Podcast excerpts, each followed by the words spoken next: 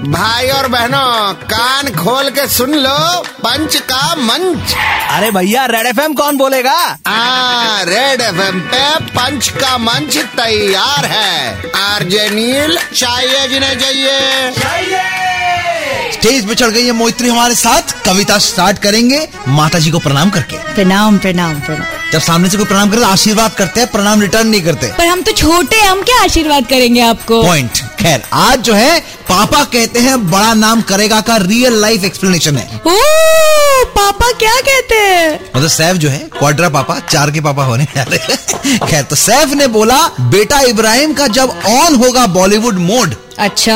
सैफ ने बोला बेटा इब्राहिम का जब ऑन होगा बॉलीवुड मोड हो सकता है ऋतिक की तरह वो कर जाए explode oh wow. I mean both of them are so hot I mean Hrithik and Saif. देखिए बेटा मार्केट में तैयार है लेकिन इनको पापा की पड़ी है। बेटा भी बुरा नहीं है बेटा भी अच्छा है पर अभी तक उसको इतना देखा नहीं है नहीं। वैसे उम्र में तो बेटा भी तुमसे बड़ा होगा।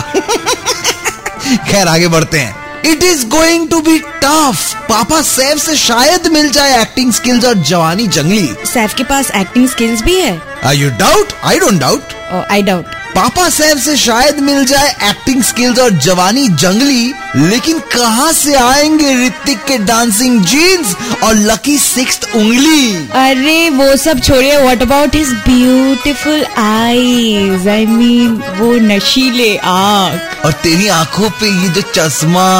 अरे आपने तो पूरा रोमांस ही खराब कर दिया। ओके ओके वन सेकेंड आज के लिए यहीं पे बंद है इनकी दुकान। कल वापस आएँगे। लेकर मोर जहरीला सामान। तब तक 93.5 रेड एफएम बजाते रहो।